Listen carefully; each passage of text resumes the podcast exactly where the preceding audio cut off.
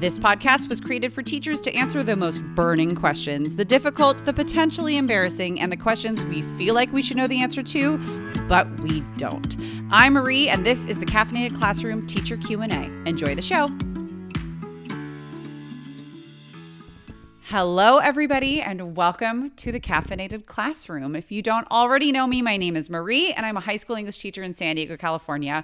And this is a brand new podcast. Some of you are watching this very first episode being recorded and you're watching it through YouTube, and some of you are just listening through your headphones. And I say to all of you, welcome. And if you've been around the Caffeinated Classroom for a while, welcome back friends. Um, like I said, I'm a high school English teacher in San Diego, California. I've been a teacher. I'm right now in my 14th year of teaching, if you don't already know me. Um, and I love teaching. I love teaching high schoolers. I love teaching literature and just stories and reading and writing skills and critical. Like, I love it all. I love working with kids. And I have found a new love for working with adults, which anybody that knows me really well is like, really.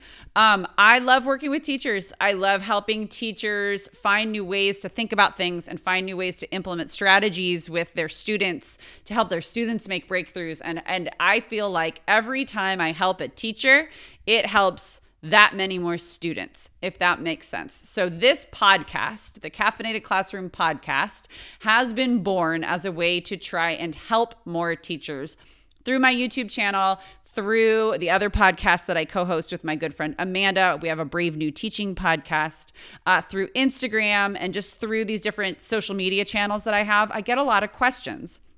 As a mom of two young kids, it is pretty hard for me to answer all of the questions.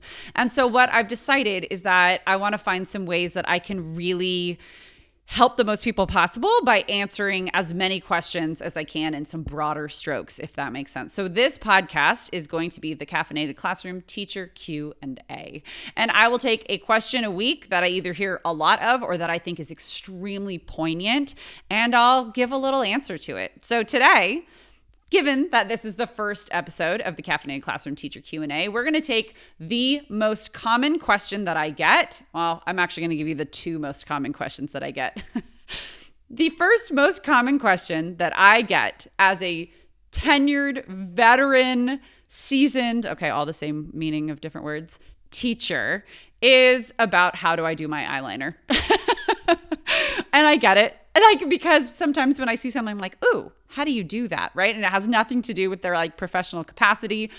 Um, but I get questions all the time about how I do my eyeliner. And my best answer is I've been wearing my makeup the exact same way for 20 years. And so I just got really good at it.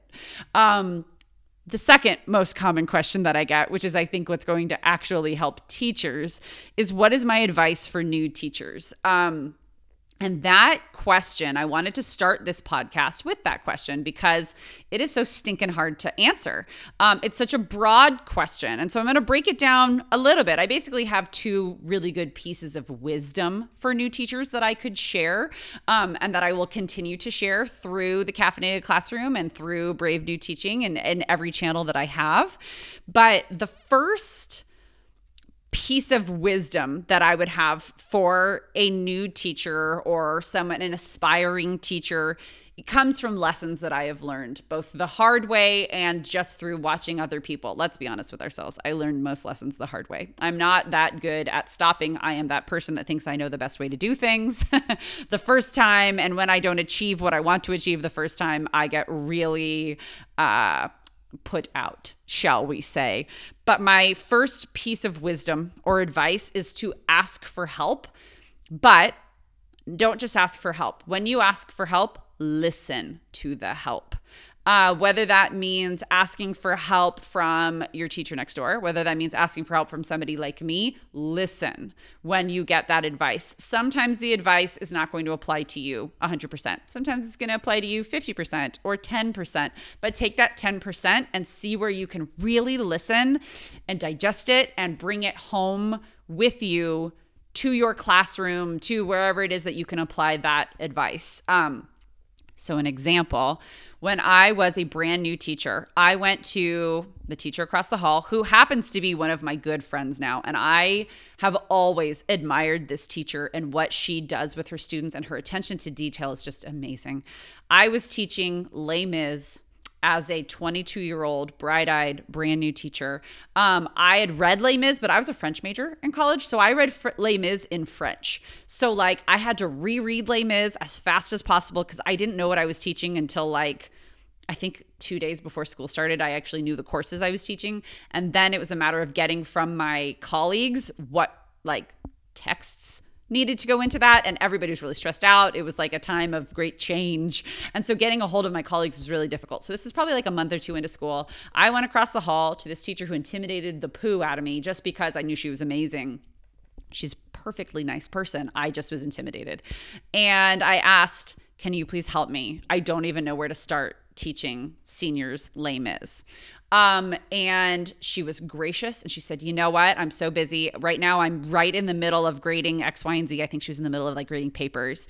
And she said, But if you look over there, she pointed to like the corner of her room, she said, go into the second drawer down in that file cabinet and just you can look through all of the stuff. She's like, please don't take it all out because it's really well organized. I can go through it with you. I just can't go through it with you right now. And it looks like you're ready to plan. So you know, baby teacher Marie, go take a look through all of that stuff. And I was like, oh, great, thank you. I looked through all this stuff and it didn't make sense to me. I didn't know where to start. I didn't know, like, I could see assessments, I could see, uh, you know, like activities, I could see intro stuff, but it just didn't like click in my head. And so rather than sitting down and taking the time to just really listen where she said i can help you later i just can't help you right now. I went thank you and i didn't want to be a bother and I, I like didn't want to be obnoxious and i wanted her to like me and i left the room after ruffling through the files for a few minutes and then went and reinvented the whole entire not even the whole wheel i reinvented all four wheels and the wagon and i like cloned the horse to pull the wagon. Like i i worked way harder and i did way more on like a planning and creation side and then wasn't able to implement and really grade and do what like I did all the things and focused on all the things that we always say not to do. And it was simply because I didn't have the patience and I didn't have just the, I, I, I didn't sit down and listen. I didn't listen. So that's my first piece. Ask for help and then when you ask for help, listen. Um, and keep going back. Like we other te- our older older teachers, veteran and seasoned teachers, we're here because we got help, or we're here because we didn't get help and we didn't listen. And therefore, we have lessons that we can share ask us keep asking us. And when we can't help you in the moment we will tell you. I can't help you right the second but look here and then i can help you tomorrow or whatever it is. The second piece of uh, wisdom or advice lesson that i can share is that um, transparency is strength. And the reason i say this is that as a newer teacher we feel a lot of pressure and some of that pressure is from the outside and some of that pressure is from ourselves to be perfect and do things correctly. Do you see a trend here? To do things correctly the first time right? And um it's it's not that we can't do things right the first time it's that there are so many right ways to do so many things and that we can always do better we can always sharpen our teaching craft and we can always improve no matter how long or how experience, you know, how long you've been teaching, how many different grade levels and different courses you've taught, we can always improve ourselves. And knowing what we are doing, what we want to be doing, and what we want to be doing better, and being able to voice that transparently is a sign of strength. I lived for a long time thinking that if I was too open, my imposter syndrome really took over. Um, if I was too open, then students and their parents and my fellow colleagues and fellow my my fellow teachers and administrators they would all know that I'm a fraud and that I don't know what I'm doing and that I haven't read every single classic and that I don't have like every Greek and Latin root memorized because by the way I still don't because who cares? You can look it up. There's the internet. Um but I thought that if I let them all know if I let if I let the cracks show then I would be found out and like i don't know what i thought would happen after i got found out but like i would be found out um, and it took a little bit of time and it took me being vulnerable and being transparent in my teaching practice and my craft to really learn the lesson that that was truly like me exhibiting strength. I wasn't showing my weaknesses. Showing what I can do and what I can't do yet, ooh, growth mindset, uh, was showing my strength and it was building my strength more and more. So that is going to be the little piece that I leave you with. Transparency is not weakness, it is strength, and it is building upon the things that we know to find out the things we don't yet know. So, I want to say thank you so much for joining me for this first episode of the podcast.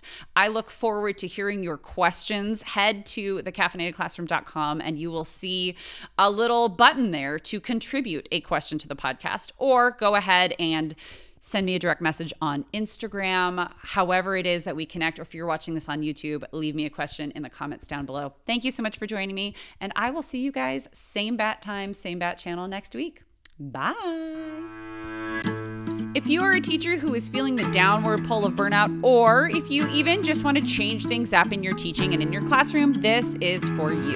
Head to thecaffeinatedclassroom.com slash training and watch my free training, How to Stop Teacher Burnout and Love Teaching English Again. And even you non-English teachers out there will have some solid strategies and mindset shifts you can implement. Thecaffeinatedclassroom.com slash training. Let's regain our excitement to teach so we can avoid total teacher burnout.